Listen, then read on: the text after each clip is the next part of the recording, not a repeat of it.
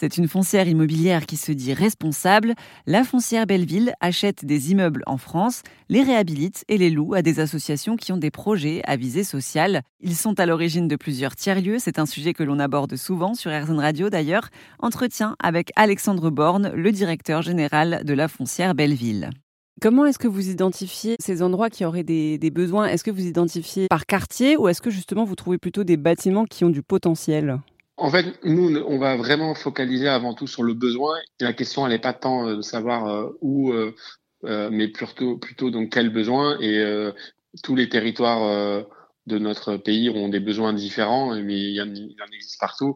Et donc, ce qu'on a aussi découvert au fil des dernières années, c'est que là où on identifiait certains besoins peut-être plus prégnants dans des territoires plus isolés, on s'est aussi rendu compte que dans des territoires très tendus comme les métropoles, il y avait d'autres besoins, notamment celui de, de louer le moins cher possible. Donc, en fait, fonction de ces territoires-là, on va essayer de comprendre les besoins et c'est là où il y a une grosse énergie à mettre pour pouvoir euh, s'assurer qu'on n'est pas hors sol et que, euh, sachant qu'on n'est jamais local, hein, définitivement euh, local dans tous les territoires dans lesquels on intervient, donc il faut qu'on puisse aussi s'assurer qu'on n'est pas qu'on n'est pas en train de, de projeter une idée reçue et que le besoin est bien, est bien réel, est bien identifié. Pour donner euh, des exemples un peu plus concrets, est-ce que vous pouvez nous parler de lieux que vous avez euh, co-créés, je ne sais pas si on peut dire ça comme ça, à Paris par exemple? À Paris par exemple, euh, on intervient sur un projet qui s'appelle la Grande Coco dans le 20e arrondissement, rue du Soleil. Et donc c'est un collectif que nous on pourrait qualifier presque de citoyens avec des, des, entrepreneurs, des, des archis, des bureaux d'études,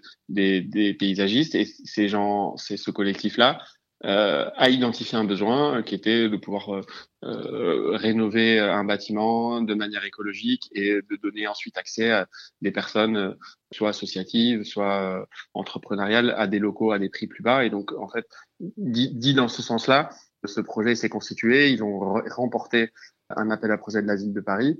Et une fois que ce projet a été remporté, nous, on les a rejoints pour travailler avec eux sur l'investissement sur la partie financière immobilière euh, constructive et, euh, donc euh, le collectif dont on fait maintenant partie a pour objet donc une détention long terme de cet immeuble et ensuite une relocation des différents espaces, que ce soit une cantine solidaire ou que ce soit des locaux pour les restos du cœur ou, des espaces pour les associations, à des prix à des prix modérés et sur une durée la plus longue possible. D'accord, donc en fait, vous achetez des bâtiments que vous peut-être rénover à destination des associations finalement, qui ont des projets solidaires et sociaux. Voilà, exactement, c'est ça. au, petit détail près, au petit détail près qu'on fait aussi du logement, donc on considère que le besoin de se loger euh, est aussi un, besoin réel et identifié, et qu'il faut qu'on puisse continuer à, se loger dans nos villes, euh, y, compris euh, quand le prix, euh, la spéculation foncière, notamment quand on parle de, de, de, villes comme Paris, est tellement élevé que des familles sont tout le temps en train de, se confronter à ces difficultés. Donc, euh, on essaye hein, de trouver euh, des moyens de aussi détenir des logements parce que c'est un réel besoin. Mais la définition elle est bonne et donc finalement, le logement et l'association sont les, les, destinataires et les bénéficiaires des locaux qu'on aimerait bien qu'on essaie de, de racheter et de relouer. Donc, par exemple, vous êtes à l'initiative de pas mal de tiers-lieux Justement, en fait, les tiers-lieux, c'est, euh, on intervient sur beaucoup de tiers-lieux, mais on n'en est pas à l'initiative. C'est un peu une règle qu'on s'est donnée. Oui. Et euh, on s'est presque donné des critères de, d'intervention. Et, et parmi ces critères-là, le critère de ne pas être à l'initiative d'un tiers-lieu est assez important pour une raison simple, c'est que on considère que la définition d'un tiers-lieu, c'est euh, un lieu porté par des citoyens et initiatives locales pour répondre à un besoin local. Et, et donc, ce, ce besoin, il peut être porté que par des des collectifs ou euh, des assos, des militants ou des habitants. Et donc, euh, on attend que ce collectif-là et ce groupe-là se mobilisent. Et après, à partir de ce moment-là, là, par contre, euh, il est évident qu'on peut intervenir et qu'on peut aider.